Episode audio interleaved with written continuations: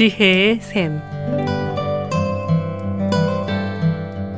각 분야의 전문가를 모시고 우리의 삶에 필요한 말씀을 듣는 지혜의 샘. 오늘은 Mountain View Mennonite Church 담임이시며 ReconciliAsia 대표이신 허현 목사님께서 말씀해 주시겠습니다.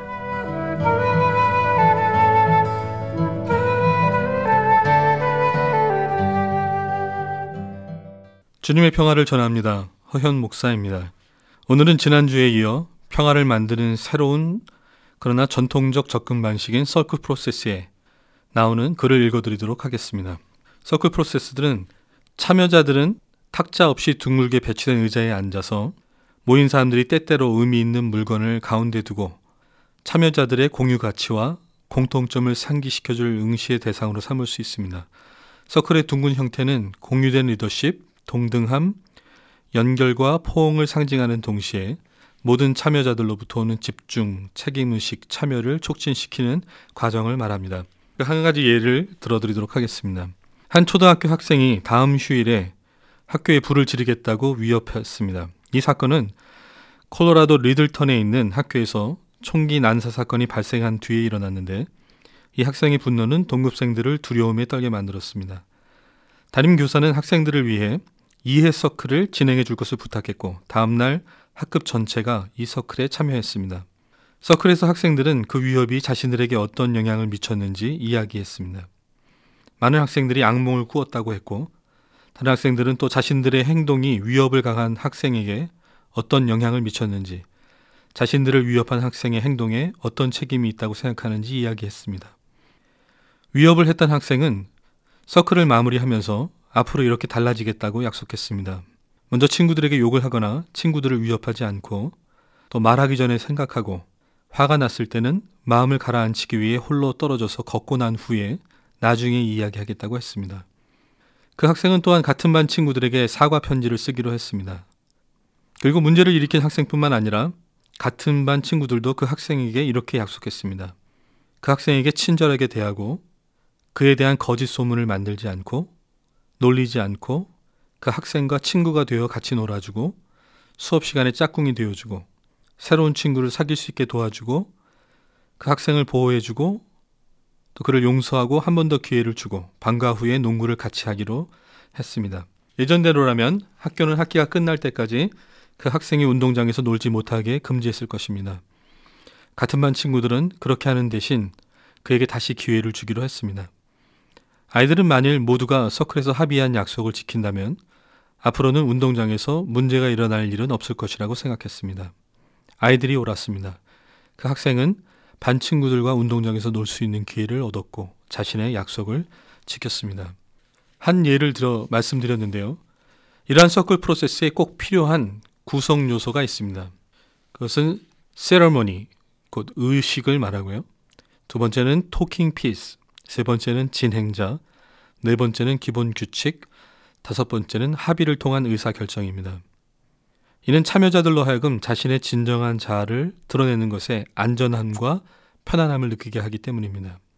하나씩 설명을 드리도록 하겠습니다. 먼저 세레모니, 의식은 다음과 같습니다. 서클은 인간의 모든 영적, 감정적, 육체적, 정신적 경험을 의식적으로 포함시킵니다.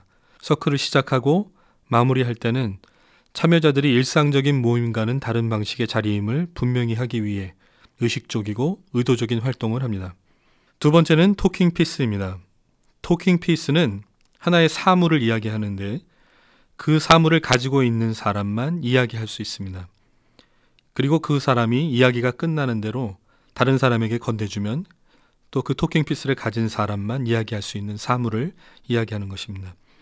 서클에서는 talking piece를 가진 사람만 말을 할 수 있도록 하고 참여자들에게 talking piece를 차례대로 건네면서 자연스럽게 대화를 이끕니다. talking piece를 받은 사람은 다른 참여자들의 집중을 오롯이 받으며 방해받지 않고 말할 수 있습니다. talking piece는 사람들이 자신의 감정을 충분히 표현하고 남의 말을 주의 깊게 듣고 깊이 생각한 후 반응하고 서두르지 않고 말할 수 있도록 도와줍니다. 다른 사람 앞에서 말하는 것을 어려워하는 참여자가 있을 수 있는데 talking piece를 건네받았다고 해서 꼭 말을 해야 하는 것은 아닙니다. 세 번째는 진행자 또는 keeper를 말합니다. peacemaking 서클의 진행자를 흔히 keeper라고 합니다. keeper는 모든 참여자들이 다른 사람을 존중하면서 솔직하게 말해도 안전하다고 느끼도록 돕습니다. keeper는 서클의 이모저모를 지켜보면서 질문을 하거나 논의 주제를 제안하여 참여자들의 참여를 독려합니다. keeper는 제한된 주제를 수정하거나 특정한 결과물로 참여자들을 유도해서는 안 되지만 참여자들의 어조를 조절할 수는 있습니다. 네 번째는 기본 규칙입니다. 서클 참여자들이 논의를 위한 기본 규칙을 결정하는 것은 참여자 자신의 공간을 확보하는 데 중요한 역할을 합니다. 기본 규칙은 참여자들이 서클에서 어떻게 행동할 것인지에 대해 서로에게 하는 약속입니다. 기본 규칙은 참여자들이 편안한 상태에서 진심을 말할 수 있도록 돕기 위해 구체적인 행동 지침들을 제시합니다. 기본 규칙은 법이 아니며 참여자들의 행동을 판단하는 잣대도 아닙니다. 기본 규칙은 그저 참여자들이 어려운 대화를 나누어도 좋은 안전한 공간을 만들려고 하는 그들의 공통적인 약속을 상기하도록 도울 뿐입니다. 다섯 번째로 합의적인 의사 결정 과정입니다. 서클에서 의사 결정은 합의에 의해 이루어집니다. 합의는 결정을 열광적으로 지지한다는 뜻은 아니지만 모든 참여자들이 그 결정 사항을 기꺼이 따르고 이행할 의사가 있음을 뜻합니다. 서클에서 참여자들이 서로 관계를 맺고 알아가는 과정은 해결해야 할 과제에 대한 논의보다 먼저 이루어집니다. 서클 시간의 절반 이상은 본격적인 대화가 시작되기 전 갈등이나 어려움에 대한 진솔한 나눔을 통해 대화를 위한 토대를 형성하는 데 사용됩니다. 가치에 대한 논의, 기본 규칙 만들기, 참여자 자신의 보이지 않는 면모에 대한 공유 등은 참여자들이 지성뿐만 아니라 영성과 감정까지 연결해주는 대화를 나누게끔 지원해주는 토대 형성 과정입니다. 서클의 지혜는 개인적인 이야기를 통해 전달됩니다. 서클에서 삶의 경험은 충고보다 가치 있습니다. 참여자들은 당면한 문제를 이해하기 위해 자신들의 기쁨과 고통, 힘든 일과 영광, 연약함과 강인함에 대한 경험을 나눕니다. 왜냐하면 이야기 나눔은 인간의 다양한 측면, 즉 영적, 감정적, 육체적, 정신적 측면과 연관이 있고 듣는 이들은 이를 각기 다르게 받아들이기 때문입니다. 오늘은 피스메이킹 서클에 대해서 잠시 나눴습니다. 감사합니다.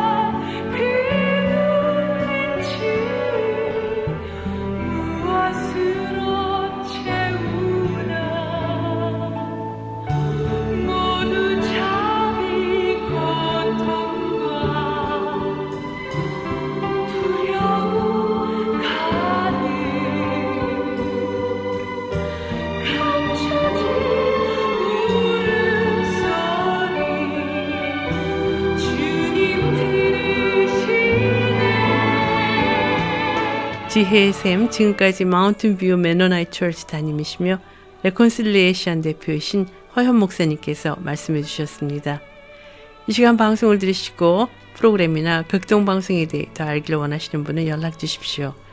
전화는 지역번호 562-448-1782 562-448-1782로 연락 주시거나 극동방송 미주지사 이메일 koreadept koreaDPT at febc.net으로 연락 주시면 자세히 안내해 드리겠습니다.